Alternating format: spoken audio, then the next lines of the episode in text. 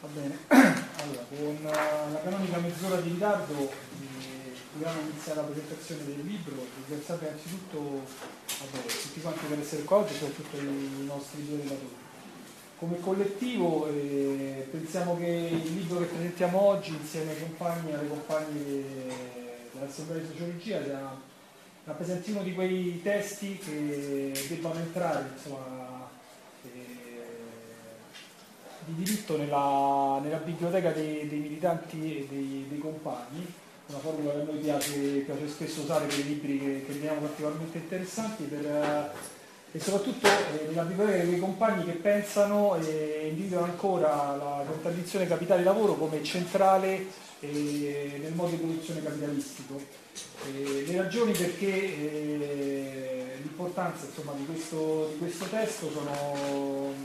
sono diverse, eviterò di elencarle tutte quante anche perché penso, immagino che sia più interessante sentire quello che hanno da dire i nostri due relatori piuttosto che la, allungare oltre, oltre misura il breve dell'introduzione. Ad esempio, il, brevissimamente il, il libro secondo, secondo noi contribuisce a comprendere la reale natura socio-economica di, di, quella che è stata definita la fabbrica del mondo, de, diciamo, del sistema produttivo di quella che è stata definita la fabbrica del mondo, quello della, della Cina, e contribuisce e spiega anche in maniera abbastanza dettagliata e vivida eh, le nuove forme dello sfruttamento all'interno eh, dei paradigmi dell'accumulazione flessibile, eh, con le inchieste sulla Foxconn eh, o sulla, quella sui cantieri, sui appalti sempre in Cina però secondo per, com, diciamo, per, come l'abbiamo letto e per come l'abbiamo discusso all'interno, almeno all'interno del nostro collettivo, le due ragioni, comunque le due degli aspetti più interessanti che emergono da questo libro eh, vorrei, eh, sono quelli che proverò insomma, a spiegare o comunque a raccontare in maniera un po' più dettagliata. Il primo aspetto è che pur non essendo questo lo scopo principale del, del libro, il, i sette articoli di quel, i sette saggi, i sette lavori di quel composto e insieme con l'introduzione che ha firmato Devi e Ferruccio Gambino smontano alcuni dei luoghi comuni che eh, hanno dominato e dominano tuttora eh, tanto a sinistra quanto a destra eh, rappresentano un po' la volgare dominante rispetto alle trasformazioni del mondo, del mondo produttivo, del sistema produttivo e, e, lo fanno sia da un punto di vista teorico, fa, sia da un punto di vista teorico che da un punto, da un punto di vista empirico, nel senso che il, diciamo così, la retorica dominante questo, dell'ultimo trentennio è stata, è stata, quella per cui veniva considerata eh, superata la, la, la, teoria marziana del valore e, con, e questo eh, porta, si porta appresso tutta una serie di ricadute pratiche, ideologiche e politiche, tra cui appunto la scomparsa della, eh, delle classi sociali come in funzione dei rapporti di produzione, magari sostituire invece dal, dal concetto di ceto, eh, di ceto sociale in funzione del reddito e dell'accesso, dell'accesso ai consumi, la, appunto la scomparsa o comunque la eh, la perdita della centralità del, del conflitto capitale-lavoro, la, la, trasformazione, alcuni sembrava a un certo punto insomma, uno delle, uno dei, una dei, delle cose insomma, che hanno una delle idee che, che hanno avuto maggiore, maggior presa sul, soprattutto qua in Italia, soprattutto in determinate aree che comunque hanno esercitato l'egemonia eh, politica in questo, in questo paese a un certo punto sembrava che fosse, tutti i lavoratori fossero stati trasformati in lavoratori della conoscenza, in, eh, in il cosiddetto ha avuto particolare, particolare fortuna insomma, l'idea del commissariato e lavoratori freelance e così, e così via. Tutto questo mentre invece, il, come, come, appunto dimostrano questi, questi lavori, eh, procedeva eh, il più intenso processo di proletarizzazione eh, non coatta della, della, storia recente, con 200 milioni, circa 200 milioni di contadini cinesi che venivano sussunti al lavoro salariato, al lavoro, al lavoro in fabbrica, eh, grazie anche alla, alle trasformazioni eh, rese possibili dalla,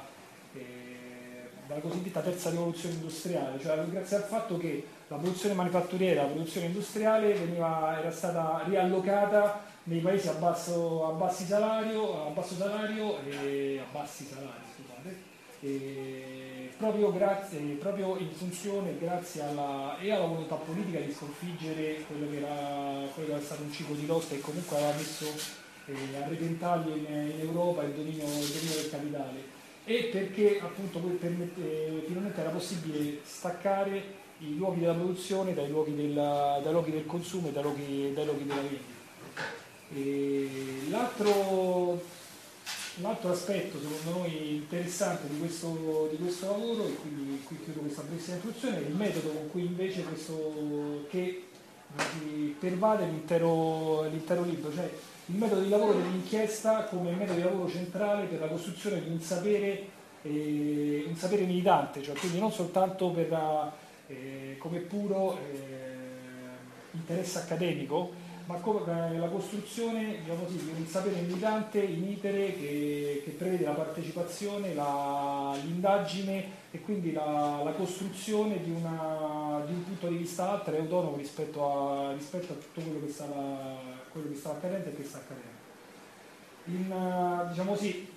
detto, qua, detto, detto, questo appunto io termino con, finisco qui e passo la parola a Devi, a Serchetto poi a Davide Bubico e poi saranno vogliamo in domande o interventi. Eh, io riprendo anche da dove termina David, perché credo che una delle questioni, devo dire anche diciamo, più interessanti che sono contenute nel, nel testo è che per chi lo ha letto diciamo così, avrà trovato è proprio il tema della questione della classe, cioè se eh, si è in presenza di un, diciamo così, di un quadro in cui sostanzialmente si definisce una, una classe operaia, eh, si, si, definisce un quadro in cui si sta costruendo una coscienza di classe all'interno di questi conflitti eh, e credo che il, lo sforzo è tanto più interessante perché poi l'autrice con gli altri che scrive questo gruppo di ricerca di cui ha parlato Devi prima, eh, dice che tutto questo in realtà sta avvenendo in una fase in cui paradossalmente dice la Cina ha impiegato 20-30 anni durante l'epoca maoista per costruire una classe operaia sostanzialmente, quindi anche per legittimare il ruolo e il potere di guida del Partito Comunista eh, cinese e alla fine degli anni 80, quando ormai il processo diciamo così, di riforma, di modernizzazione della Cina era già abbastanza avanzato, tra l'altro nella parentesi eh, degli eventi di, Piazza Tiananmen del 1989, sostanzialmente ideologicamente eh, sta facendo di tutto dire, per evitare che ci sia un ragionamento, un discorso sulla formazione di una classe, del protagonismo di una classe di lavoratori all'interno di questo paese. Tra l'altro, dice lei, questo avviene nell'ambito di uno scenario mondiale in cui non solo nella letteratura ma sostanzialmente nel dibattito pubblico o per non pensare alle opzioni sul piano politico, il tema della classe sostanzialmente è stato nell'ambito della rivoluzione neoliberista è stato completamente superato o sostanzialmente viene tenuto nascosto, celato per i motivi che tutti quanti noi possiamo in qualche modo immaginare. E, ehm, e credo appunto che questo è un aspetto, diciamo così, interessante che però pone anche diversi interrogativi, perché io andando a rileggere in qualche modo il libro e sulla base anche delle conversazioni avute con lei, diciamo così, in Cina, quando siamo andati per la prima volta insieme tutti e due due anni fa circa. Eh, però potrebbe essere interessante capire questa formazione, questa costruzione di classe si indirizza dove? Perché le lotte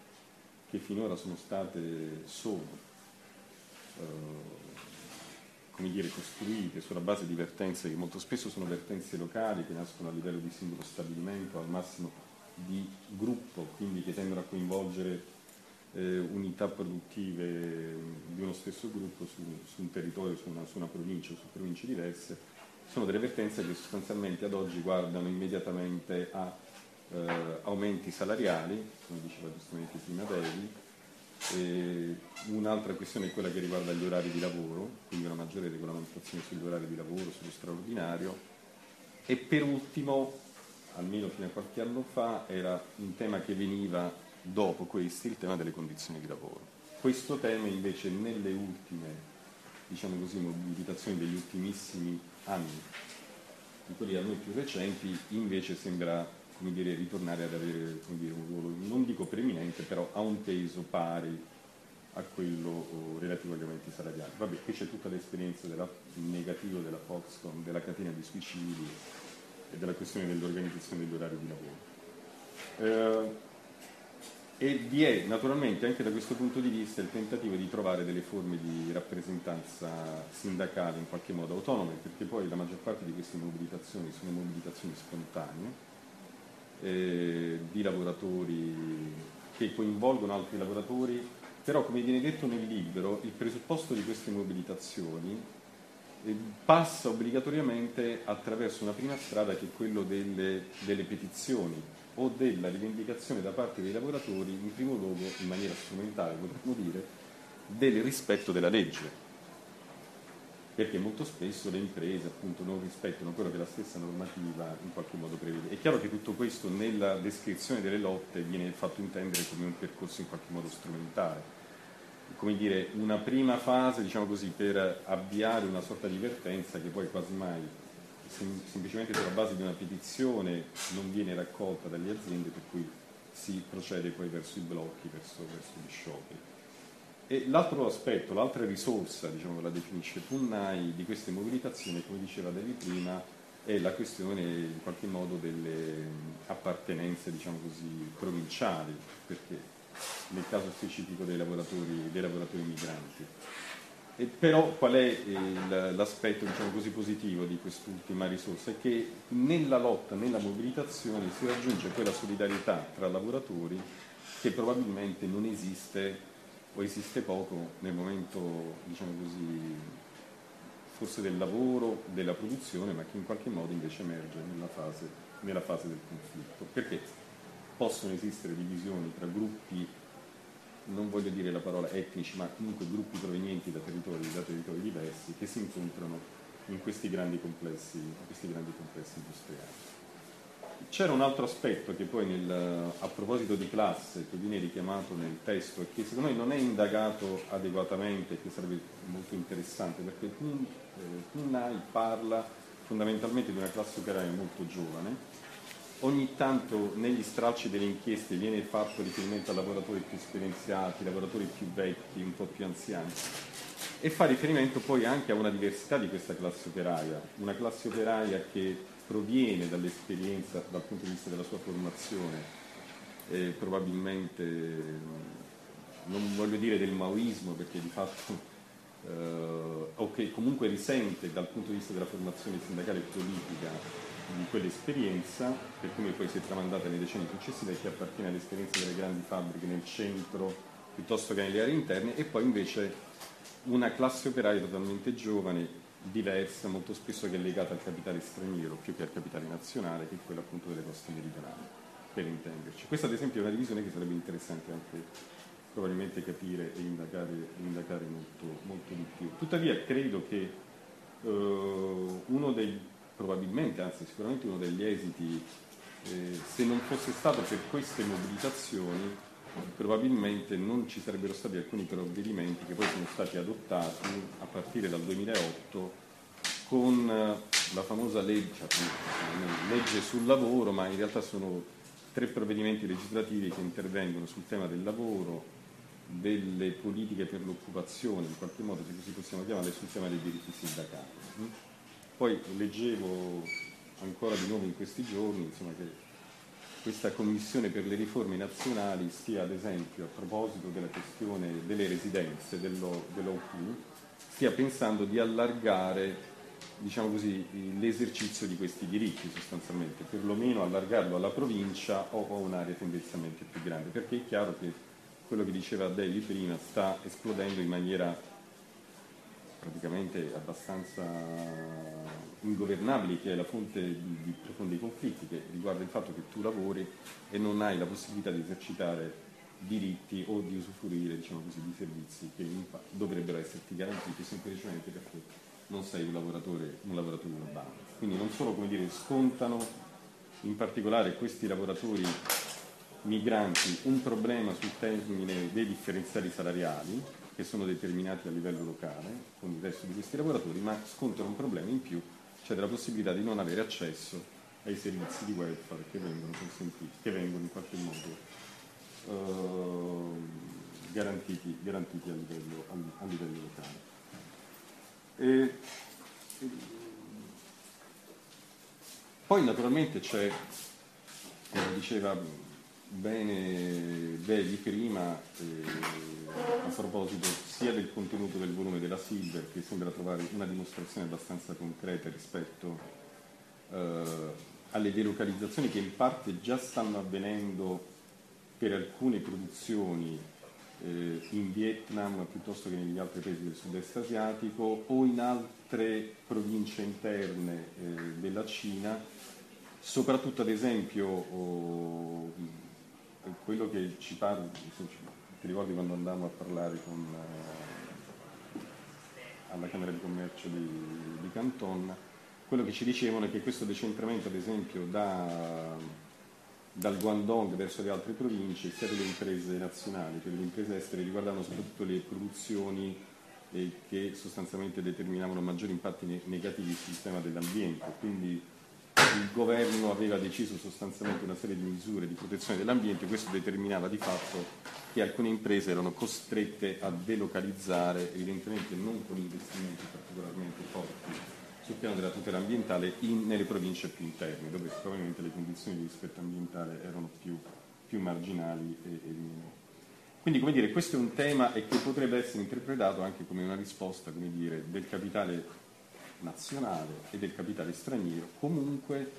a uh, processi diciamo così, di mobilitazione di questa, di, questa giovane, di questa giovane classe operaria. Voglio terminare su questo per poi fare un altro passaggio poi però la questione che io mi pongo, devo dire che questa è una domanda che mi pongo, è un interrogativo, perché giustamente la PUNNAI ritorna frequentemente sul tema della formazione della classe.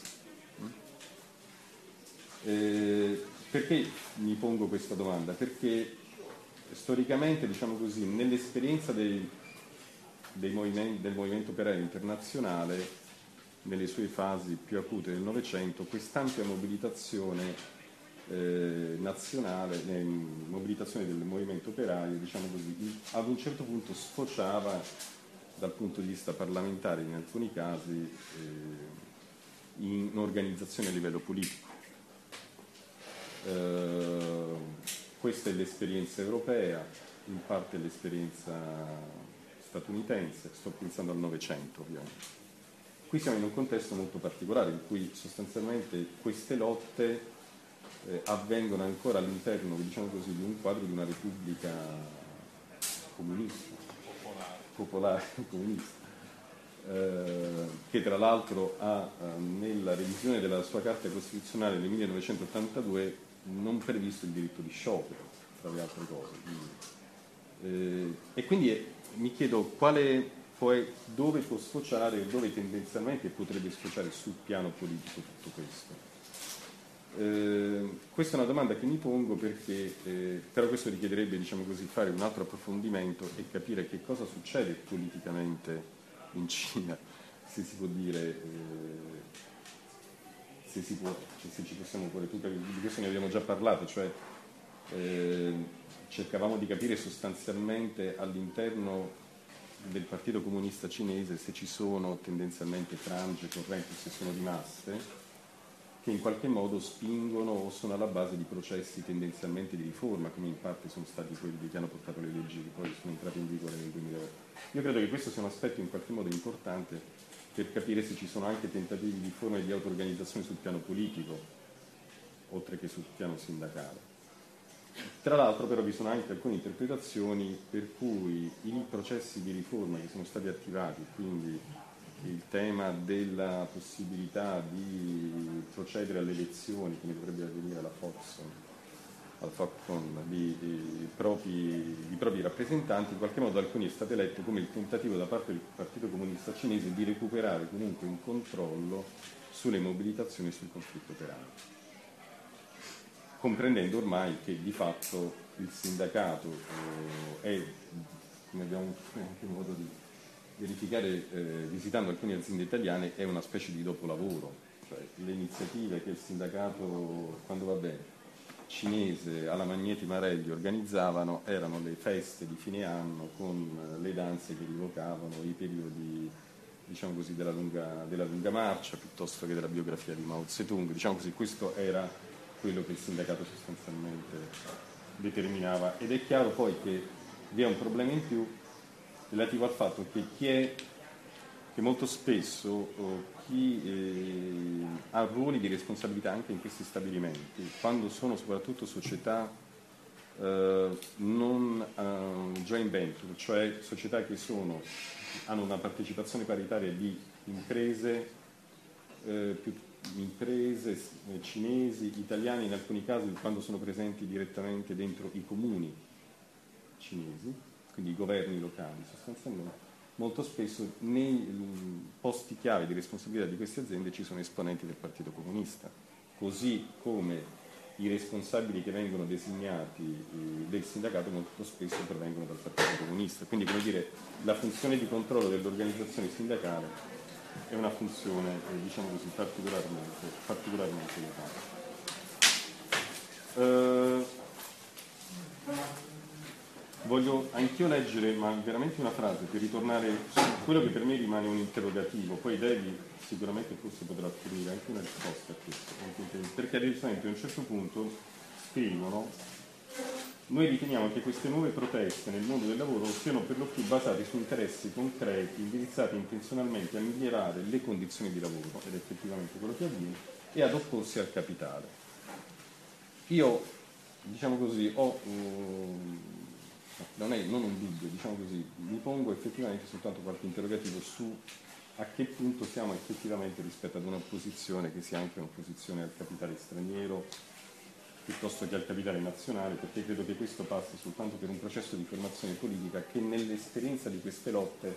però tu devi sicuramente avuto modo di approfondire per punto, eh, non è ancora ad un livello probabilmente, ad un livello probabilmente maturo. Eh, Cosa volevo dire? Vado anch'io verso la conclusione perché poi eventualmente se c'è modo di, di, di intervenire successivamente lo faccio volentieri. Eh, vabbè, questo sicuramente non è il luogo per sponsorizzare diciamo così, un libro come questo, non è questa l'occasione della circostanza, però ritengo che il libro eh, sia veramente un ottimo lavoro perché, come si diceva una volta, eh, tende a fare controinformazione rispetto a quello che noi abitualmente siamo, leggiamo, veniamo a sapere a conoscenza della Cina. E vi dico, una dimostrazione in qualche modo di quanto può essere una controinformazione di questo tipo è ad esempio questo libro che si occupa di tutt'altre cose, cioè un libro scritto da uh, tre economisti, Barbieri, Gavazza e Prodi, questo sarebbe il figlio di Prodi, che hanno costituito un osservatorio Asia che si occupa sostanzialmente degli scambi commerciali tra Italia e Cina e si occupa di problemi sostanzialmente legati al tema della logistica, dove se voi lo leggete parla fondamentalmente dell'esperienza della, degli investimenti di alcune imprese italiane eh, in Cina. Per l'appunto, l'unica volta in cui si fa riferimento a tematiche che attengono al tema del lavoro e dell'occupazione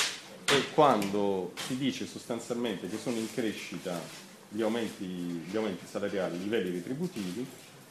e quando dice che sostanzialmente uno dei problemi per tutte le imprese straniere in Cina ormai è l'elevato tasso di turnover, cioè il fatto che annualmente in alcuni casi il 30% della forza lavoro cambia e quindi questo è un problema per le aziende per quanto riguarda la formazione, non certo del reclutamento. Insomma per dirvi che sostanzialmente di tutto poi quello che succede nei processi reali di produzione sostanzialmente viene totalmente ignorato, cioè non viene assolutamente preso in considerazione. in qualche modo questo... Ma con Prodi abbiamo già litigato. Sì, da... litigato. Allora, questo fa un po' il parallelo con quello che tu leggevi, leggevi prima per certi aspetti. E, e, credo che sia un aspetto molto interessante eh, perché in qualche modo, diciamo così, contribuisce all'idea che... Eh, anzi diciamo così, questo porta linfa l'idea diciamo così, che siamo un paese pieno di rigidità, che quindi vanno bene tutti i processi di riforma che riguardano la contrattazione collettiva piuttosto che il mercato del lavoro e via discorrendo. Diciamo. Quindi è un po' un testo che non lo dice perché non si occupa di questo, ma fondamentalmente porta linfa a ragionamenti che sul piano politico poi si traducono nella necessità di una maggiore flessibilità nel contesto, nel contesto produttivo italiano. Dico questo perché invece pensando anche ad un'altra, eh, a una chiacchierata avuta con, eh, qualche anno fa eh, con i rappresentanti del sindacato dei metalmeccanici in Brasile, eh, loro ad esempio mi chiedevano incessantemente del fatto, stavano conducendo una battaglia, sto parlando del 2010, una battaglia sulla riduzione dell'orario di lavoro.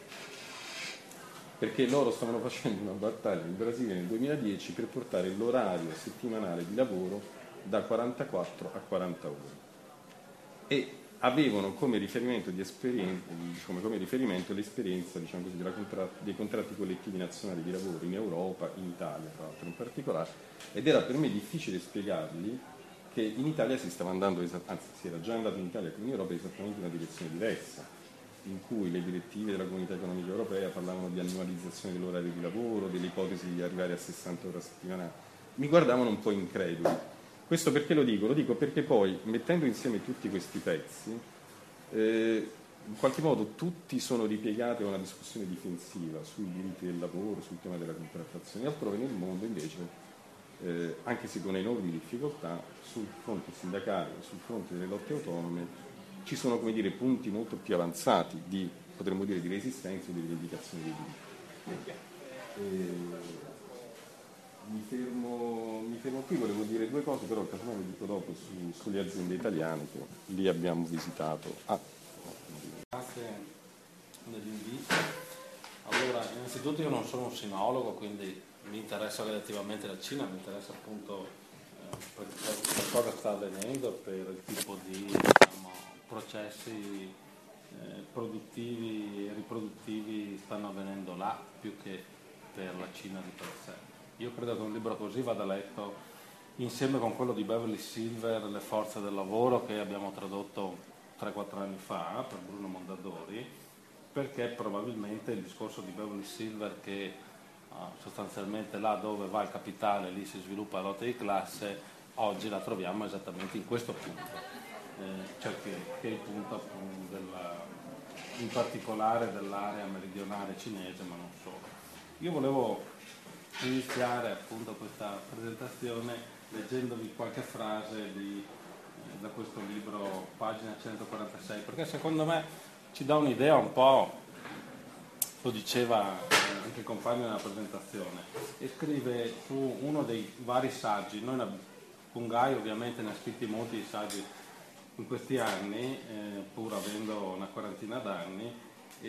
noi abbiamo scelto, abbiamo scelto, questi set perché ci sembravano quelli diciamo, più interessanti anche rispetto a un pubblico italiano. Scrive a pagina 146, il presente saggio rappresenta lo sforzo collettivo del gruppo di ricerca sulla FOSCO, un gruppo indipendente costituito da docenti e studenti provenienti dalla Cina continentale, da Hong Kong e da Taiwan, che si sono associati per analizzare l'esperienza di lavoro alla Foxco e il suo impatto sulle vite dei giovani lavoratori migranti. Ora, a me sembra che questo sia già eh, per così dire, un,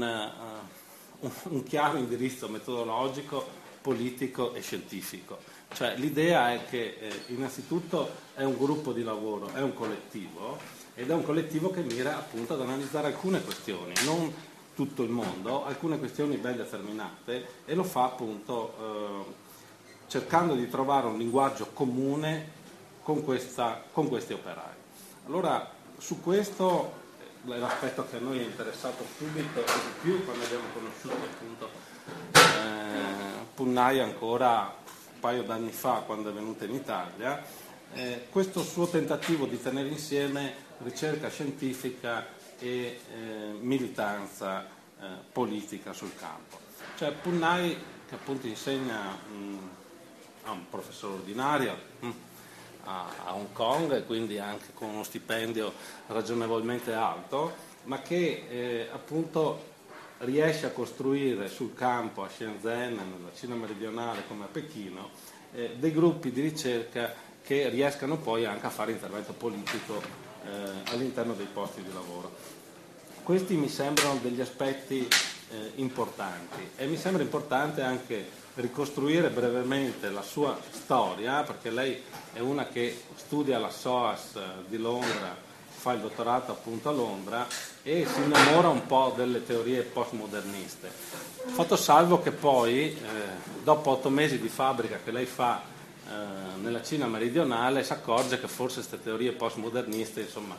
eh, non sono esattamente il massimo, non riescono a funzionare propriamente bene eh, nella sua esperienza di fabbrica. Allora, se infatti voi prendete il suo libro, che non è stato tradotto in italiano, eh, Made in China sulle donne eh, che lavorano appunto nel tessile in particolare, pubblicato nei primi anni 2000, c'è forte questa influenza postmoderna alla Foucault se vogliamo, eh, mentre qua in questi saggi, appunto poi anche nelle presentazioni che lei ha fatto in Italia a dicembre quando è venuta, eh, metteva in risalto proprio questa questione. Poi una volta tornata in Cina la questione del postmodernismo sostanzialmente salta. E allora ci interessa eh, Punnai e ci interessano le sue analisi perché appunto eh, mettono in luce eh, delle forme di eh, resistenza a uno sviluppo capitalistico che sembra impetuoso in Cina. Ricordavi tu prima appunto 220, 230, poi è sempre difficile misurare, eh, lavoratori migranti che si spostano dalle campagne alla città, quando noi sappiamo che grosso modo eh, l'Organizzazione Internazionale delle Migrazioni calcola che sul livello internazionale ci siano appunto 200 milioni di migranti, quindi è qualcosa di abbastanza simile, abbastanza analogo al numero di migranti internazionali. Quindi un numero enorme di persone che si sta spostando, che si sta spostando da queste aree rurali, rurali verso appunto eh, le fabbriche. E se guardiamo appunto queste migrazioni interne, eh,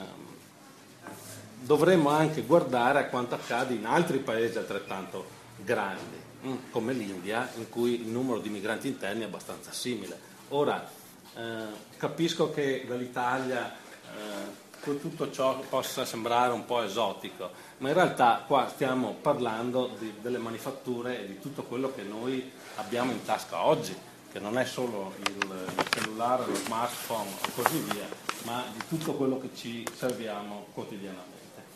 Come avviene questa produzione? Che cosa ci racconta poi la eh, Pungai? Cioè ci racconta di un sistema di lavoro che sostanzialmente cattura la vita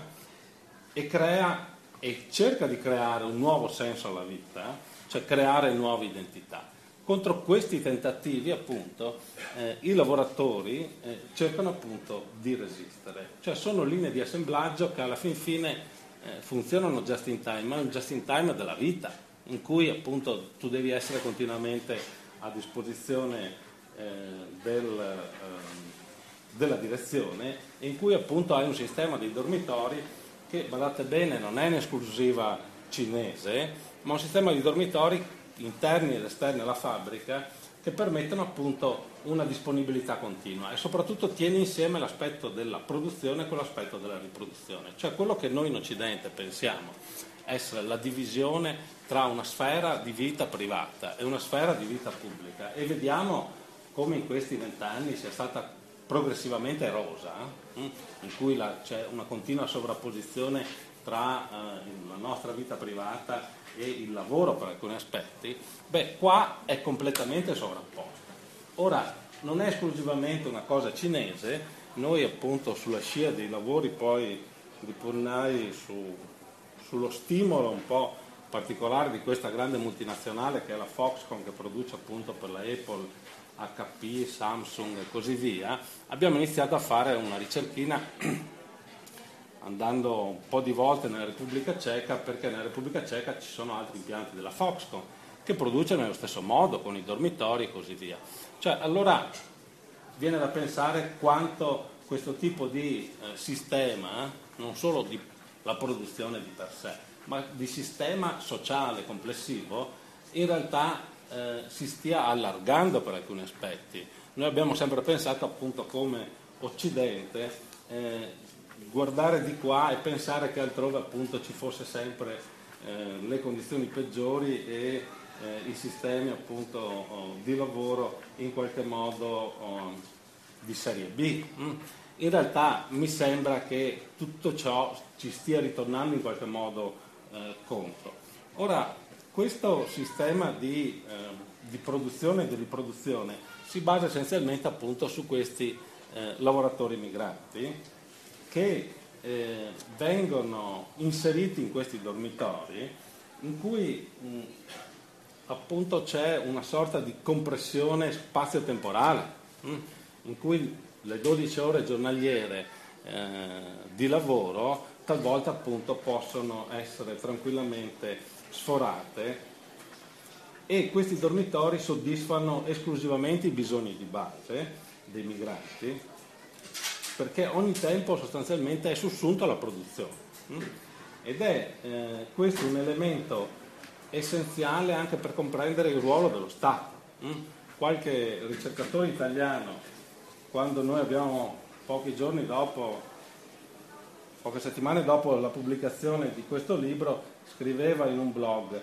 è del tutto ovvio e normale che in Cina si stiano sviluppando contraddizioni, conflitti sociali e politici. L'elemento ampiamente prevalente è tuttavia quella gigantesca contraddizione di classe che vede la Cina promuovere l'emancipazione di un miliardo e rotti di persone nel contesto del mondo sinora unipolarizzato post guerra fredda. In questo senso l'impressione è che questo tipo di approccio, cioè quello di questo libro, contribuisca a tale lotta collocandosi dalla parte sbagliata e che non aiuti nemmeno ad una corretta comprensione della complessità della lotta di classe, riducendola al suo lato economicistico e al conflitto tra potere e individuo o tra ricchi e poveri. Ora, questa espressione di qualche ricercatore italiano, eh, a parte fare arrabbiare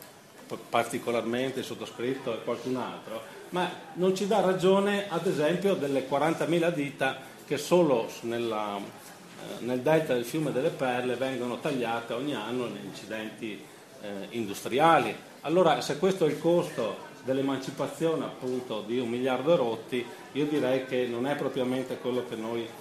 vogliamo. Allora, questi, eh, questi dormitori, questi lavoratori migranti eh, di prima e di seconda generazione, in particolare oggi appunto di seconda generazione, eh, non hanno più intenzione di tornare a casa. Cioè, Punnai, quando le abbiamo chiesto di tradurre, di, di, pubblicare qualcosa in italiano, pensavamo di tradurre il suo, il suo libro, era un libro completo. Lei ci ha detto no, lì ci sono le esperienze della prima generazione di migranti che sostanzialmente oggi è, è ampiamente superata. La prima generazione tornava a casa, mandava soldi a casa e più di tanto non rompeva le scatole, non si operava. La seconda generazione di migranti, quella che è iniziata appunto alla fine degli anni 90 e nei primi anni 2000, eh, non ha alcuna intenzione di tornare a casa, non vuole ritornare nelle campagne, vuole sistemarsi in città e soprattutto vuole ottenere un salario che gli permetta, che permetta loro appunto di eh, collocarsi all'interno delle aree urbane. Eh, è chiaro che finché tu rimani dentro il dormitorio, sostanzialmente puoi permetterti un livello di riproduzione. Nel momento che cerchi eh, di affittarti appunto una stanza o un'abitazione all'esterno delle mura eh, dei dormitori, questo non ti è più possibile, non ti è più possibile perché hai appunto un basso salario. Accanto a questo è il sistema di regolazione delle migrazioni in Cina, che incide in maniera fondamentale sul fatto della eh, stabilizzazione di questi migranti nelle città. Ora, qualcuno di voi forse non se lo ricorda, ma fino al 1961 in Italia vigeva sostanzialmente la legge contro l'urbanismo, hm? cioè tu non potevi spostarti la residenza come volevi e andare in città. Hm? Cioè se tu provenivi da un'area rurale, te ne stavi nell'area rurale e in città non ci arrivavi. Era una legge fascista che ovviamente dopo il 1945 veniva tranquillamente evasa, ma fino al 61 in Italia funzionava esattamente così. ed è qualcosa di simile che continua a funzionare eh, in, eh, in, Cina, cioè a dire da dove tu nasci mm, hai una cittadinanza. Se tu nasci appunto a Pomezia Terme, Pomezia? Terme no, non sono diventato io, a Pomezia hai i diritti di... Come? La Mezia. La Mezia, a Pomezia, era per dire un paese qua vicino,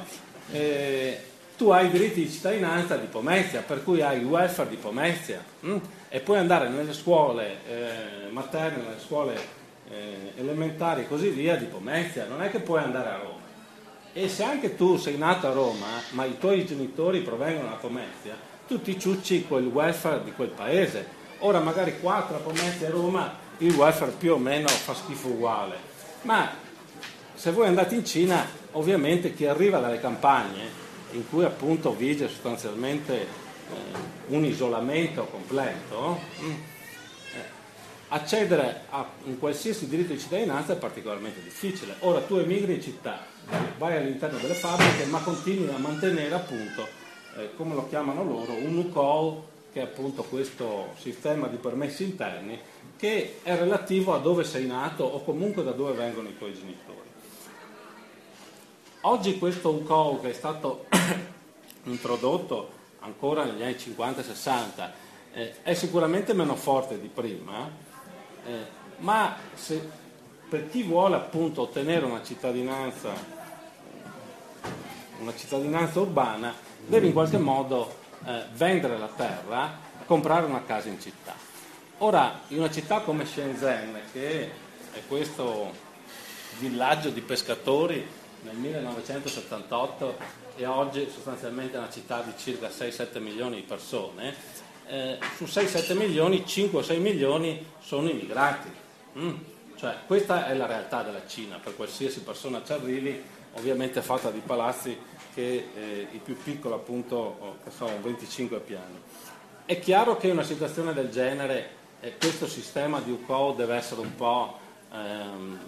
meno, meno teso, meno forte, eh, meno confinante, mm?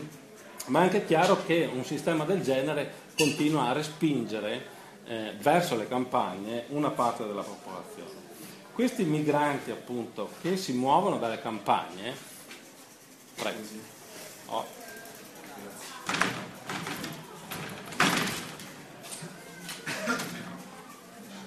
Questi migranti di seconda generazione, come li chiama punnai che si muovono dalle campagne verso le città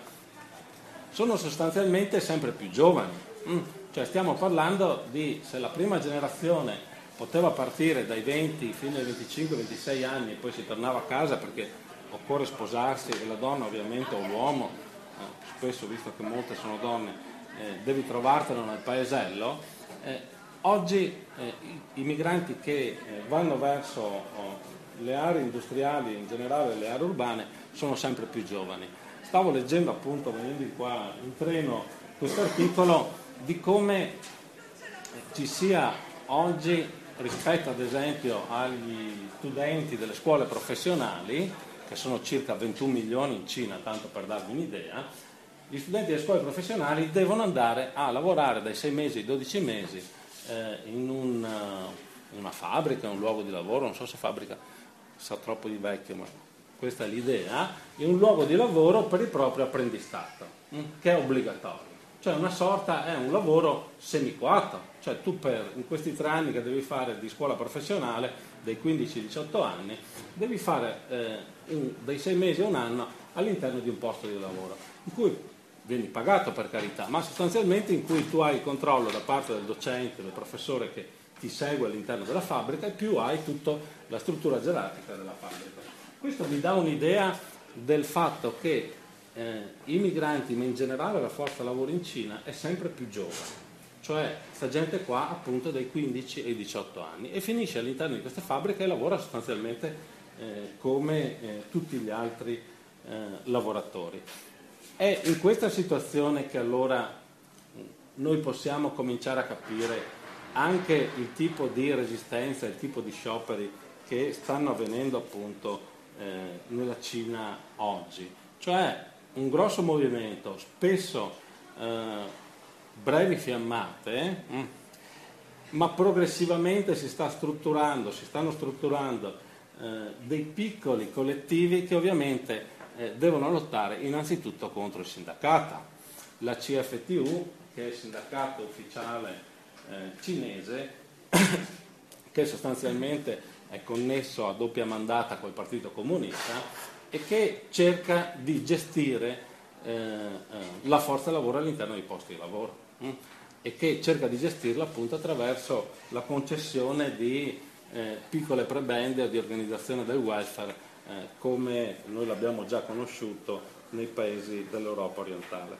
Ora, queste nuove generazioni, con scarse capacità, se vogliamo, dal punto di vista anche dell'elaborazione politica, ma sono in grado però di mettere appunto in difficoltà eh, nei posti di lavoro eh, queste eh, catene produttive. Io credo che questo sia un elemento importante. Lo sciopero che è finito qualche settimana fa ad Hong Kong di 40 giorni dei lavoratori portuali, che non sono esattamente gli ultimi arrivati, prendono 2.000 dollari al mese e hanno ottenuto il 10% di aumento, ci dice di un altro punto importante di questa catena. E allora eh, c'è di un modo di operare anche dal punto di vista della eh, propria soggettività, di mettere in campo la propria soggettività, eh, un po' diverso da come eh, ci viene raccontato. Cioè a me sembra che questa classe operaia cinese eh, si stia sostanzialmente costruendo da sola per quanto lentamente. Hm? Cioè è un processo difficile, contraddittorio, continuamente rimesso in discussione, ma è una classe operaia appunto che si sta costruendo senza grandi aiuti eh, né dall'esterno né dall'interno, fatta eccezione appunto per eh, pochi intellettuali e un manipolo di studenti, perché quando noi stiamo parlando di chi, eh, di quante persone poi fanno parte di questi collettivi, io ho potuto anche qualche settimana fa eh, vedere alla Foxconn ad esempio eh, questo collettivo che, di cui la Punnai è uno degli elementi è costituito veramente da poche persone, cioè non stiamo parlando di centinaia di migliaia di persone, eppure riescono appunto a mettere in campo queste forme di soggettività e queste forme di resistenza anche al lavoro. Quanto vado avanti? 5 minuti. Allora, queste forme di eh, resistenza si appoggiano, eh, si appoggiano, anche appunto al fatto di provenire dalle stesse aree, mm? cioè uno degli elementi importanti da considerare è che la Cina, eh, come potete immaginare, ha ehm, differenze enormi tra le diverse aree anche di lingua, mm, sicché spesso dentro queste linee di assemblaggio il parlare la stessa lingua e lo stesso dialetto cinese può aiutare appunto nella costruzione di, ehm, di forme di resistenza all'interno delle fabbriche. Eh, io credo che gli operai cinesi non siano appunto sicuramente eh, la classe che governa questa società poco armoniosa, eh, su questo c'è un po' di diatriba con l'editore che eh, ha cercato in qualche modo, ha promosso questo titolo cui noi non eravamo particolarmente d'accordo, ma credo anche che, questi, che questa classe operaia non sia neppure eh, quell'insieme di individui senza voce e difesa che vengono spesso dipinti dai media occidentali. Cioè, credo invece che abbiano imparato a mettere in campo delle forme di lotta e di controretorica anche appoggiandosi ad esempio a tutto il discorso del maoismo, cioè c'è un ritorno del, eh, della retorica maoista che viene usata dagli operai, ben consci che quella è una retorica, ma che cercano in qualche modo eh, di, di, costruire un proprio discorso. Hm? contro appunto la retorica della meritocrazia, della professionalità, dell'individualismo, del fatto che tu ce la puoi fare da solo e del fatto appunto che è una società in cui il, il primo verbo che dovresti imparare è eh, che ti devi arricchire. In tutto questo, lo dicevo anche prima, i sindacati ufficiali nei posti di lavoro giocano un ruolo centrale. Hm? Cioè non a caso la Foxconn all'inizio di febbraio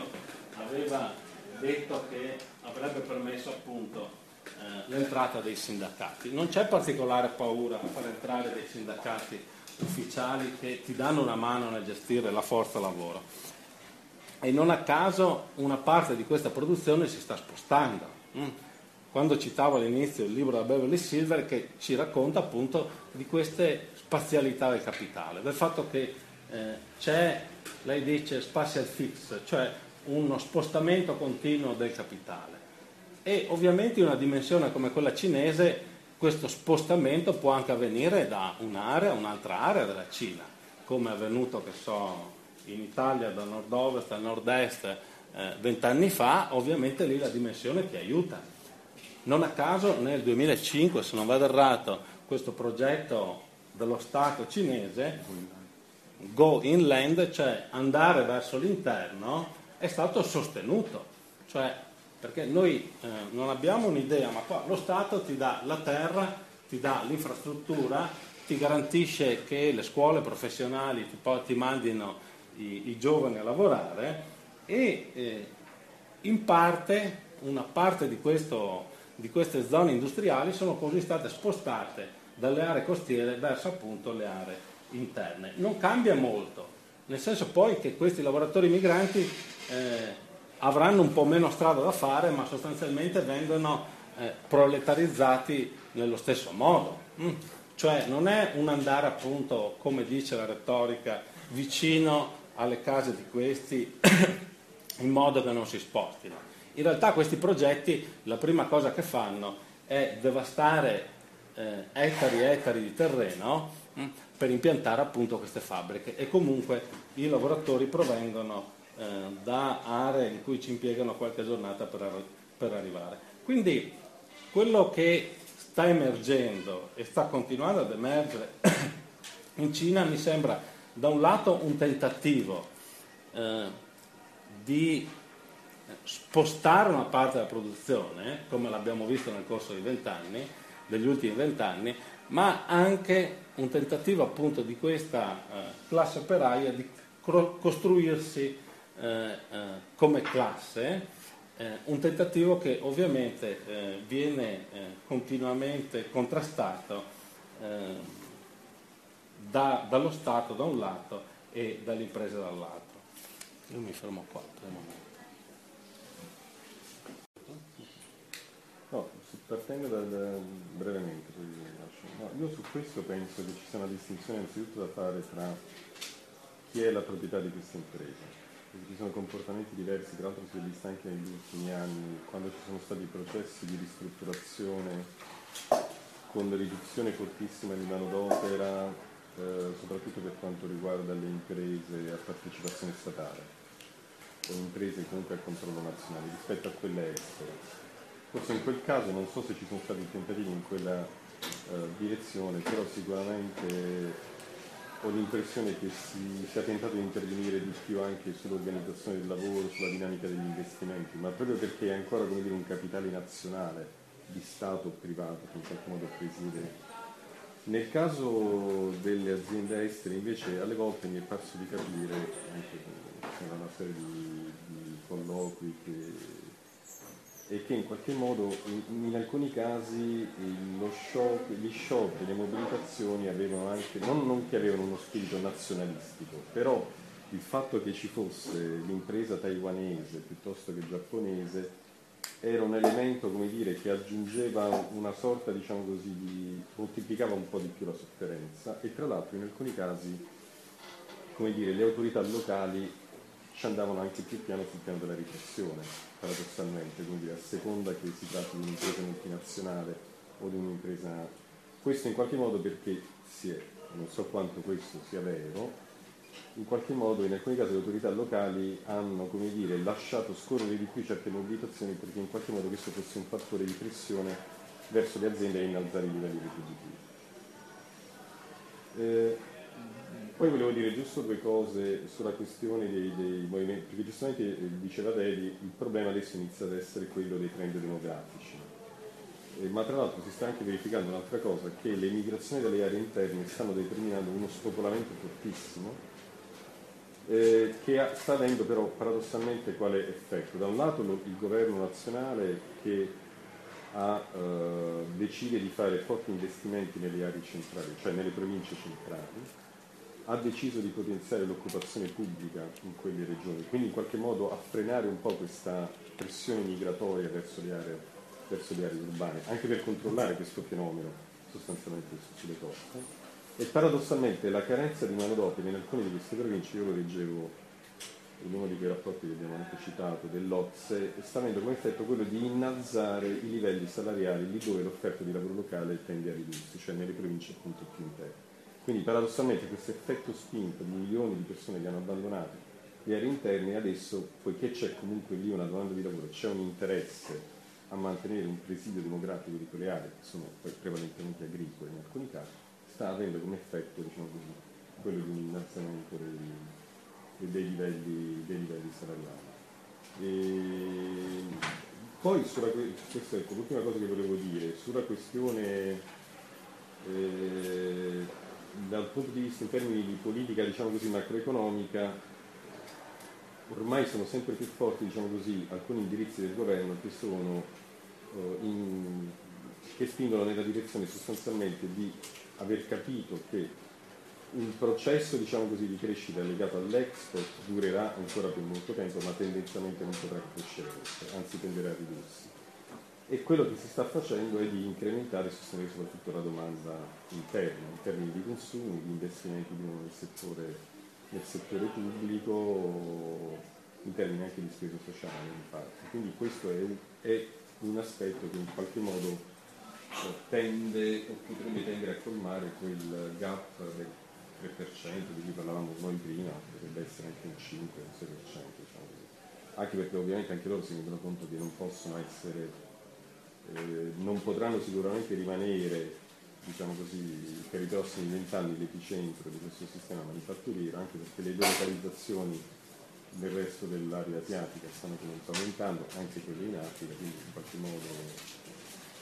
e soprattutto questo associato alle forti mobilitazioni che stanno comunque determinando l'incremento dei livelli salariali, tale per cui alcune imprese stanno anche ridisegnando i progetti di eh, delocalizzazione ulteriore di alcune produzioni nel sud-est asiatico e in Cina in particolare, da questo punto di vista. Anche perché poi ci sono altri problemi che attengono alle forniture, alla logistica, ai costi delle materie prime e via discutendo. Cioè, eh, sicuramente qua c'è l'idea mm, che il, diciamo, quanto la, la sostanzialmente che a partire da Deng Xiaoping, diciamo, fine anni 70, quello che succede in Cina e quello che succede diciamo,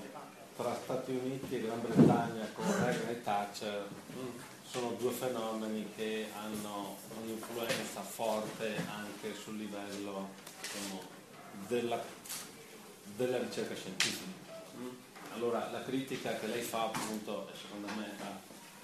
perfettamente ragione su questo, eh, e che a partire dagli anni 80 sostanzialmente eh, nelle scienze sociali chi provava a parlare di classe sostanzialmente veniva immaginata, mm, cioè qualcuno che è rimasto un po' indietro, un po' tonto e eh, qua dobbiamo guardare appunto i livelli di consumo, al tempo libero, allo sport, eh, cioè è stato costruito un, un discorso forte mm, in cui oggi noi siamo pienamente immersi e dobbiamo considerare che per un visitatore diciamo, dei centri cittadini eh, cinesi è qualcosa di simile. Mm, cioè, tanto per darvi un'idea, una cosa che mi ha un po' colpito nell'ultima visita, tra una stazione metropolitana e l'altra, eh, la pubblicità attaccata appunto dentro le gallerie cioè è un mondo molto consumistico anche quello cinese. Eh? Cioè, allora, questo è un pezzo di discorso importante che magari se uno va appunto nel centro cittadino non riesce molto a vederlo, anzi eh, sente il pulsare del consumo quotidiano eh, su cui sembrano tutti quanti tuffarsi. E, e questo magari se uno comincia a frequentare un po' le periferie dove ci sono le industrie, comincia forse probabilmente a capire un po' di più eh, come eh, sta funzionando eh, la Cina e quali sono le varie sfaccettature di un paese. Cioè, eh, io credo che eh, questo sia stato un,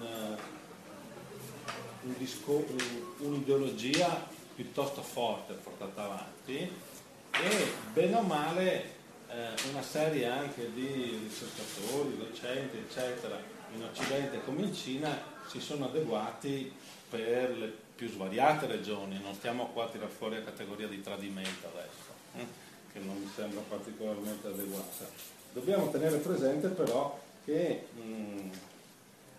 quello che dicevi tu, cioè eh,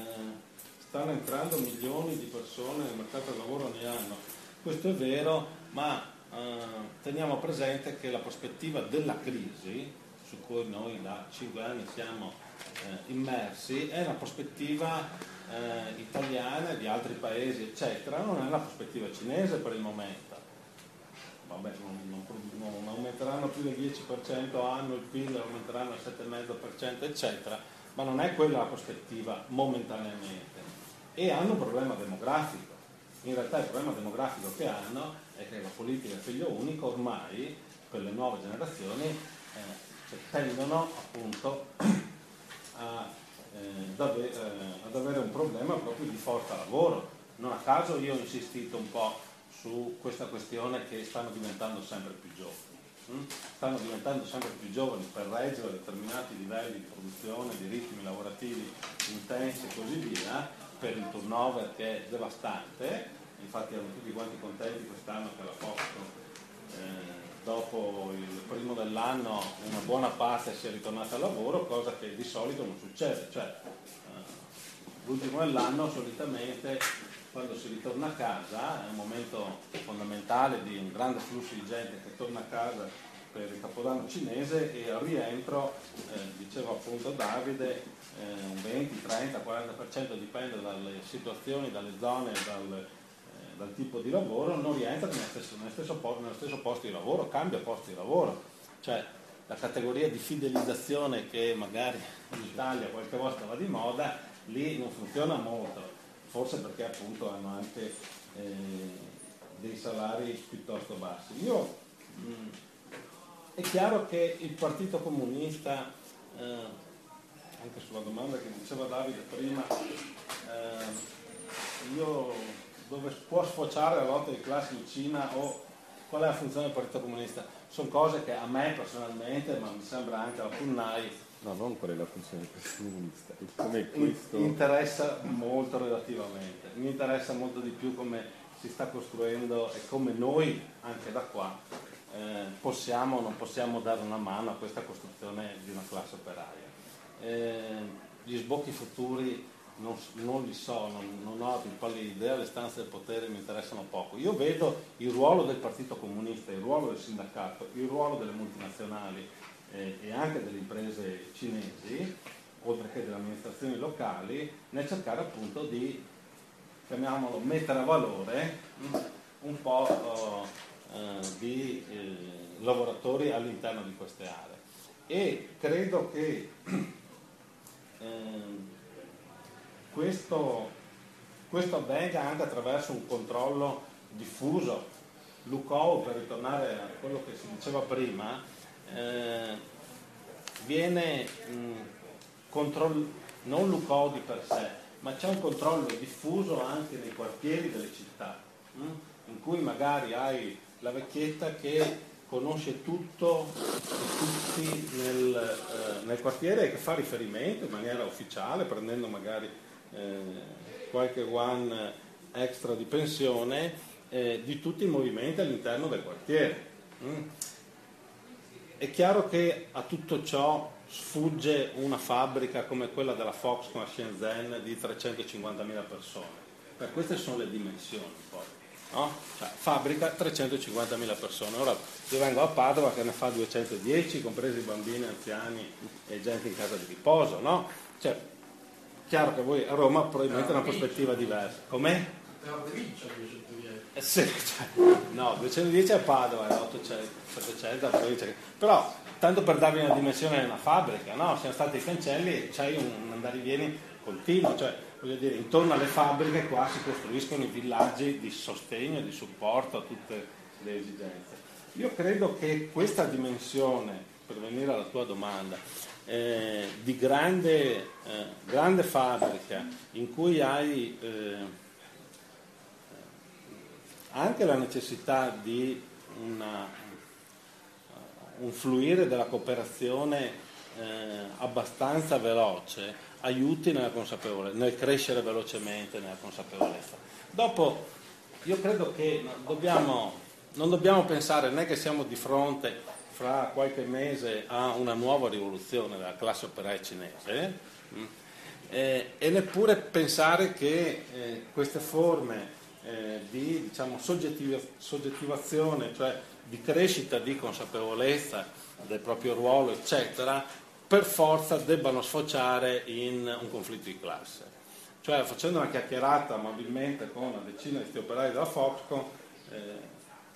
20 giorni fa, cioè, usciva un po' tutte le diversità, no? chi sta aspettando, tutti i giovani, chi sta aspettando di tornare al paesello eh, trovando moglie, chi vuole fare il barbiere e non vuole stare alla Foxconn, chi ritiene invece ad esempio che so, qua ci trattano come delle macchine e probabilmente è meglio cominciare a mettersi insieme per frenare questo processo. Cioè, sono molto sfaccettate queste, mm? cioè non c'è una compattezza se vogliamo. Però io credo che la grande fabbrica aiuti, dobbiamo tenere presente che probabilmente essendoci un turnover veloce, eh, c'è all'inizio un periodo, chiamiamolo di adattamento per chi proviene dalla campagna più dispersa cinese, che è veramente diversa da quello che uno può trovare nella città. Mm? Cioè, quindi hai un periodo, se vuoi, anche di eh, disorientamento che eh, lo puoi superare forse trovando appunto gente che ti dà una mano eh, e che ti può aiutare anche in percorsi di, di crescita dal punto di vista diciamo, della consapevolezza di classe. Forse ho risposto a tutto. Io io credo che una delle questioni noi, di cui ci dobbiamo sbarazzare, io credo, sia appunto mh, l'idea che eh, i cinesi oggi, gli indiani dopodomani, probabilmente qualche paese africano fra 20 e 30 anni riprodurrà diciamo, meccanismi uguali ai nostri e così via. Io credo che oggi eh, si dia, cioè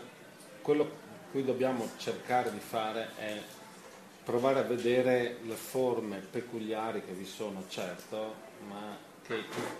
in diversi punti del globo si stanno dando. Mm? cioè non pensare che appunto vi siano aree di sottosviluppo, tanto per dirne una. Mm? Cioè non c'è la Cina non è un paese in via di sviluppo per alcuni aspetti, per altri è sottosviluppata se andate nelle campagne, se andate nelle città eh, appunto, probabilmente postmoderna se volete utilizzare questo linguaggio. Cioè, cioè, allora io credo che dobbiamo guardare eh, di là mh, come a un pezzo del sistema capitalistico oggi su scala internazionale, punto noi ne facciamo parte, loro ne fanno parte e probabilmente guardare quali sono le, le, diciamo, le forme in cui, o le modalità in cui eh, si, può costruire, si possono costruire delle forme di resistenza, di sviluppo, di consapevolezza, chiamatela come volete. Cioè io credo che se noi proviamo a ragionare in termini eh, appunto alla Wallstein periferia centro o cazzate del genere eh, sia un elemento politicamente sbagliato, probabilmente anche da un punto di vista scientifico, ma quello mi, qua mi interessa meno. Io credo che politicamente sia sbagliato. E probabilmente è vero eh, che ehm, eh, si ripercorrono alcune forme eh, di lotta di organizzazione e così via che noi abbiamo già visto in Italia piuttosto che in Brasile o negli Stati Uniti eh, tanti anni fa. Se penso che so agli IWW, Industrial Workers of the World negli Stati Uniti, probabilmente eh, ci sono delle forme analoghe, ma è la combinazione che è diversa, è che siamo nel 2013, è che questi stanno producendo per il mondo, è che i porti cinesi sono i principali porti nel mondo. Allora è la prospettiva che noi dobbiamo cambiare, cioè possono essere fenomeni apparentemente simili, hm? Ma non si danno più negli stessi modi in cui si sono dati precedentemente. Allora mh, queste forme di auto-organizzazione eh, di cui chiedevi eh, si danno, lo diceva in parte anche Davide, eh, innanzitutto per fabbrica, mm? in parte per lingua parlate, in parte dopo oh, le lotte tendono a disperdersi, mm? cioè quindi c'è una certa difficoltà. Quindi, no, no, per rispondere anche a lui, quindi non vorrei sbagliare, quindi non si costituiscono, nel senso che non possono neanche essere riconosciute, perché sarebbero illegali. Sì. In qualche modo. Cioè non si consolidano spesso. L'unico esempio che noi abbiamo visto negli anni recenti, di cui il libro non parla, eh, è l'esempio della Honda, questo grande sciopero importante del 2010, in cui lì si è provato a consolidare qualcosa, anche perché la repressione è immediata e voglio dire, ehm, piuttosto forte Mm. cioè contro quelli che vengono più o meno considerati, eh, cioè che vengono considerati diciamo, i leader. Eh, e sicuramente mh, mm, c'è qualcosa che può somigliare alla nostra logistica. Io credo, io ho seguito un po' i, diciamo, questi scioperi della logistica nel nord, mi sembrano degli aspetti importanti oggi, anzi direi che eh, nonostante l'estrema sufficienza con cui gran parte del movimento italiano sa queste cose, cioè forse eh, servirebbe un minimo di solidarietà in più, più che seguire eh, le appassionanti eh, performance eh, dei partiti politici o dei movimenti politici eh, oggi in cui molti appunto si riempiono la bocca. Eh, potete immaginare appunto quanto mi possa interessare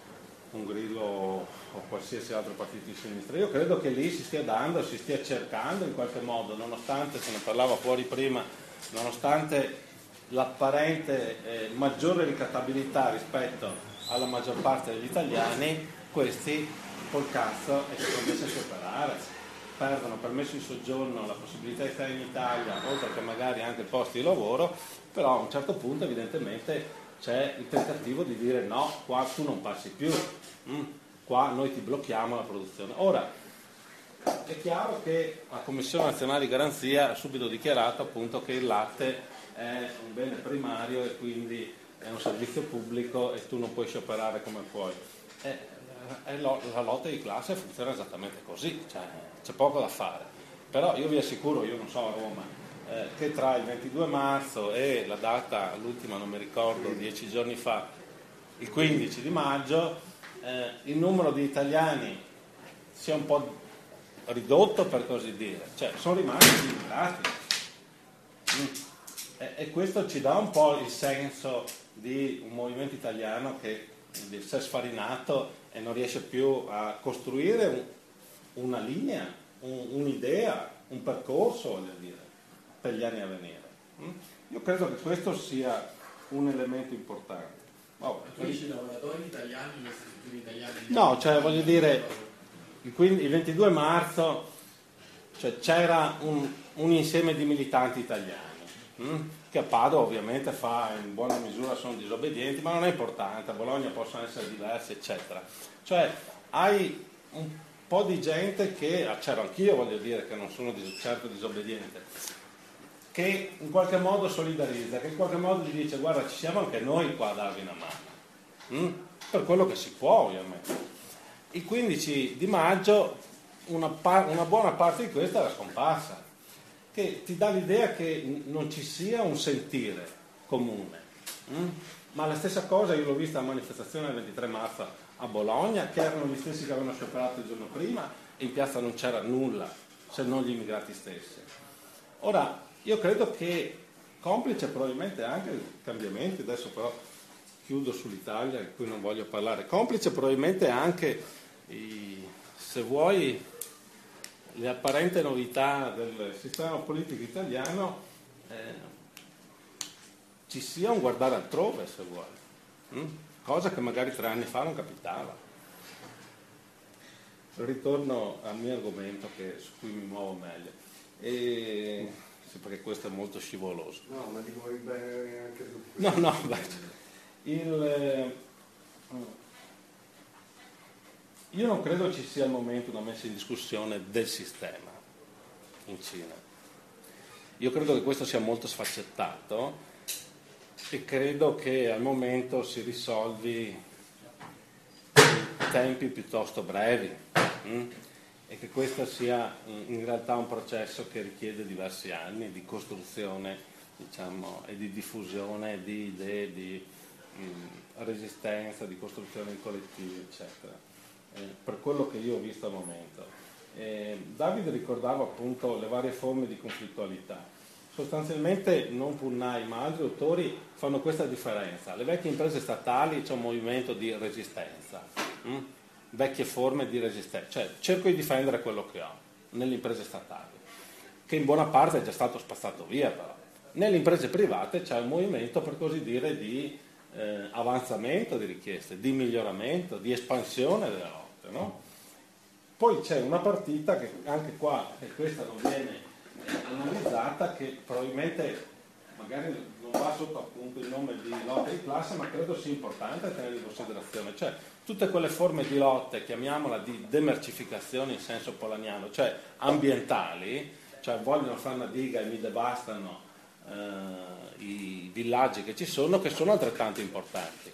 perché ci costruiscono in qualche modo eh, ci, ci, danno un'idea di una resistenza al potere del Partito Comunista e ai suoi sgherri nelle campagne che è molto più diffusa probabilmente di quello che eh, noi possiamo immaginare, che magari non ha i connotati di classe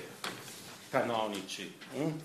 ma che in alcune aree è piuttosto forte perché le devastazioni che stanno portando avanti e anche la privatizzazione delle terre, perché nel momento in cui questi acquistano le terre in Africa, allo stesso tempo stanno vendendo una parte delle terre a nord di Pechino, tanto per dirne una, a multinazionali straniere. Mm? Cioè i processi sono molto più complessi di, cioè di, eh, diciamo, di una linea eh,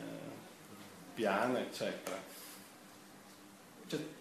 tenete presente che a Pechino appunto, abbiamo imparato 20 giorni fa ci sono mille cantieri, 600.000 persone che ci lavorano, mille cantieri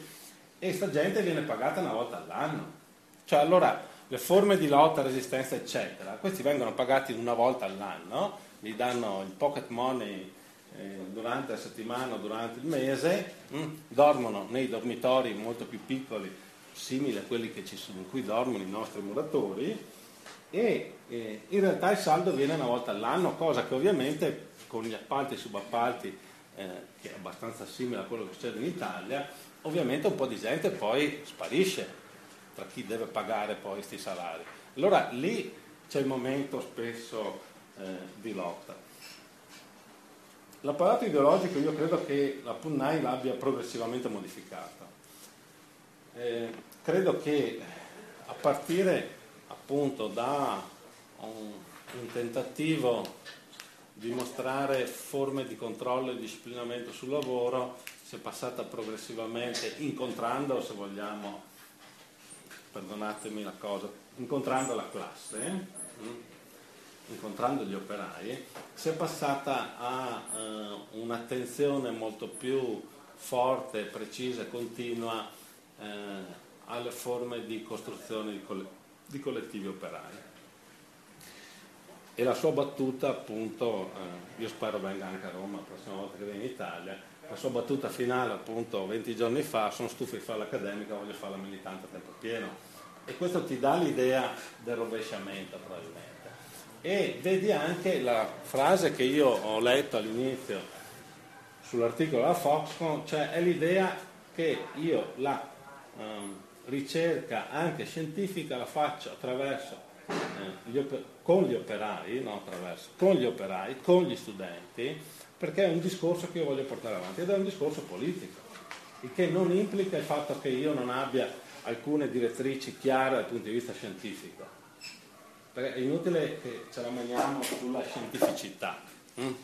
cioè, sulla questione della scientificità, su che cosa è scientifico o no, che mi sembrano le cazzate che ancora negli anni 30 appunto ti, ti, mettevano da parte perché ti occupavi di alcune cose. È come dire appunto che negli anni 80 tu ti occupavi ancora di classe, a quel punto non eri più scientifico, eri appunto fuori. Allora, su queste questioni io credo sia importante, tenendo presente appunto che non c'è, non c'è nessuno che sta ripercorrendo le strade degli altri oggi, e se le sta ripercorrendo apparentemente eh, in modo analogo in realtà si, si, stanno dando su una dimensione, su un livello completamente diverso rispetto a 20-30 anni fa. Questo è un limite del libro che dicevo all'inizio del novello di Silver, Le forze del lavoro, che legge in maniera abbastanza deterministica e meccanica il fatto che dove va il capitale si sviluppano le lotte di classe. Io credo che sia nostro interesse anche vedere che tipo di lotte di classe, quali sono le forme, chiamiamo l'internazionalismo operaio, punti di domanda, ne abbiamo paura di parlare di queste cose, o di come sia possibile in qualche modo appunto eh, provare a pensarsi su un livello internazionale, visto che il capitale oggi è internazionale. Cioè quando io vado alla Fox, nella Repubblica Ceca, certo che sono interessato a scrivere 7-8 articoli che mi faranno fare subito il salto verso il rettorato dell'Università di Padova, ma sono anche interessato probabilmente, porto anche te a Padova, sono anche interessato probabilmente a cercare di capire se c'è una dimensione internazionale del capitalismo, come questa si dà, quali siano anche le forme di resistenza su un livello internazionale. E credo che oggi sia molto più facile rispetto a 30 anni fa, perché la maggior parte delle imprese che ci troviamo anche in Italia hanno un livello internazionale. Ma io provo a dire due cose, ma adesso neanche devo rispondere a tutti i nostri interventi, cioè, condivido un po' di cose, altre magari un po' meno. Cioè, io credo, beh, intanto che si diano, lo, lo accennava Davide, però forse è meglio proprio rendervelo molto chiaro. Cioè, in Cina ci sono le gabbie salariali, significa che ogni provincia ha un salario minimo che viene stabilito a livello provinciale e le differenze tra una provincia e l'altra sono anche del 30-40%, per cui appunto se uno viene da Potenza prende ovviamente 3 euro all'ora e se uno viene a Padova ne prende 10. Mm, cioè, allora eh, in questo senso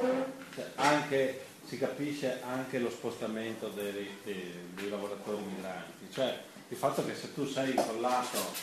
nelle aree rurali, oltre a far fatica a trovare magari un salario, devi anche accontentarti di eh, bassi livelli. Io credo che... Cioè, noi li avevamo fino al 62 in Italia. Sì, fino al 62 tu ce l'avevi in Italia e in parte ce l'hai ancora, sebbene in maniera informale. Cioè, io credo siano due questioni, in particolare la prima cosa che dicevi tu, ma anche in parte accompagna. Cioè, i confinamenti,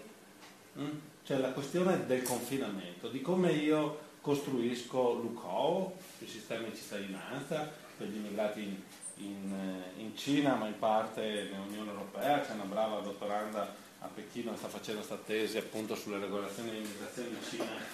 in maniera comparativa e in, e in Europa, perché ormai queste sono le questioni.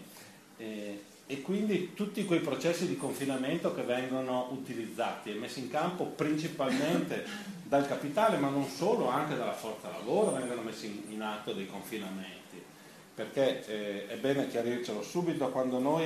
eh, e ancora oggi una parte del movimento operaio ufficiale e anche non ufficiale parla eh, che i migranti fanno i lavori che gli italiani non vogliono fare, rinuncia a considerare che i datori di lavoro scelgono sempre quando possono la propria forza lavoro. Eh? Allora, questo che ci siamo sentiti ripetere dal 1978, quando il Censis ha fatto il primo rapporto sull'immigrazione, che gli immigrati vanno a infilarsi laddove gli italiani non vogliono andare, beh, questa è una bella balla che comincia a costruire il confine che comincia a dire oh, boh, quelli sono lavori di merda e tanto ci saranno gli immigrati che li fanno e vuol dire che tu te li tieni e che tu avrai sempre una differenza tra te e loro perché bisogna essere chiari su questo nessuno vuole fare dei lavori di merda neanche gli immigrati vogliono fare i lavori di merda.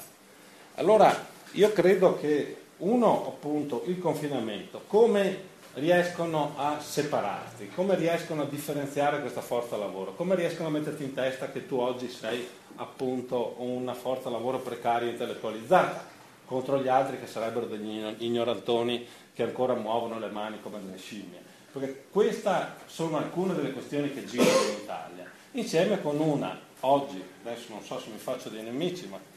eh, mi sembra aver detto quello che pensavo, insieme con alcune delle questioni che magari uno porta avanti come piattaforma senza rendersi conto di che cosa significa su un livello internazionale. Tanto per non, dire, per non far del male a nessuno, un reddito di cittadinanza. Mm. Ah, dopo lo possiamo pensare dopo due anni che uno è in Italia glielo diamo, dopo un anno, dopo sei mesi, eccetera. Queste sono le questioni. Allora, se una parte del movimento porta avanti delle questioni che tendono a segmentare e a confinare, a suddividere, mm, io credo che sia un percorso sbagliato e che questo occorre in qualche modo dirlo. E credo anche che un'altra delle questioni grosse in Cina come in Italia sia quella del sindacato. C'è poco da fare. Cioè, il sindacato noi vediamo ancora oggi in Italia, marce, tutto quello che volete, ma è una delle forme che permette talvolta di contrastare, di organizzarsi, di auto-organizzarsi. Eh, oggi eh, la Cina per alcuni aspetti ci mostra come il fatto di proibirlo, il fatto di proibire il diritto di sciopero, il fatto di non permettere le forme di costruzione che so, di sindacato di base che noi possiamo in qualche modo avere in Italia, eh, in qualche modo riesce, permette al capitale di andare avanti nella sua strada. Certo, tu hai le fiammate e così via, ma non hai la capacità in qualche modo di consolidare. Ora, comitato di garanzia per il diritto di sciopero, eh, le leggi che stanno venendo avanti sulla rappresentanza nel, eh, nei luoghi di lavoro, eccetera, mi sembra che sia un altro tipo di confinamento, per cui alcuni possono e altri no. Mm. Allora, io credo che queste siano due delle questioni importanti sui meccanismi appunto che la compagna diceva di esclusione e di confinamento. Mm? E credo anche, per venire alla questione del consumo, che oggi più che mai, lo diceva Marx 150 anni fa, oggi più che mai noi non riusciamo a leggere un cazzo dietro la merce. Mm? Cioè, noi vediamo lo smartphone e non pensiamo assolutamente, nessuno, neanche io voglio dire, cioè, quali sono le condizioni che ci stanno dietro a quella roba lì. Mm? Hai pienamente ragione su questa questione qua. Eh, cioè il fatto che noi possiamo comprarci lo smartphone a 8 euro, non chiedetelo a me che ho un cellulare da 30 euro, ma che io mi possa permettere i Nokia a 30 euro significa che qualcun altro in giro per il mondo prende uno stipendio di merda. Allora, o noi abbiamo consapevolezza di questo e quindi quando acquisto, quando eh, penso alla possibilità mia di riproduzione, la metto sui pie, sul, sulle spalle di qualcun altro. Cioè la mia possibilità di riproduzione a questi livelli, compreso il reddito di cittadinanza, mi è permesso perché qualcun altro prende uno stipendio di merda. E la mia maglietta io me la posso acquistare a un euro proprio perché qualcun altro ha un salario basso. Cioè, allora o siamo consapevoli di questo, perlomeno consapevoli, se no non andiamo da nessuna parte, credo. Cioè, allora sì il consumo, il consumo mi interessa sotto questo punto di vista, un elemento centrale secondo me. E se voi andate e girate, ho girato due anni fa, ho girato quest'anno, eh, cioè per alcuni aspetti la Cina sembra un mondo ultra consumistico, hm? Che probabilmente anche lì si basa sul fatto che qualcun altro prenda uno stipendio di merda, come il 1127 che ci hanno lasciato la pelle in Bangladesh e di cui in Italia se ne sono fregati tutti quanti più grande disastro industriale della storia dell'umanità. 1127 persone morte nell'arco appunto di qualche ora, perché è venuto giù un, o di qualche giorno, perché qualcuno ci è rimasto più di qualche giorno sotto le macerie. E di qui in Italia tutti se ne sono fregati bellamente, da Repubblica, Corriere della Sera in giù però.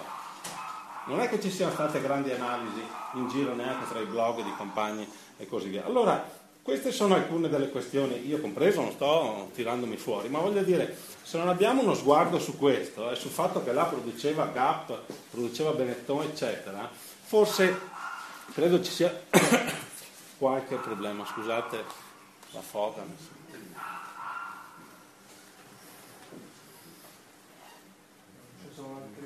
Volevo chiudere con una frase di Mao che diceva chi non fa inchiesta non ha diritto di parola. Uh. Ben, ben venuto anche l'invito diciamo, di dire la simpatia. Okay.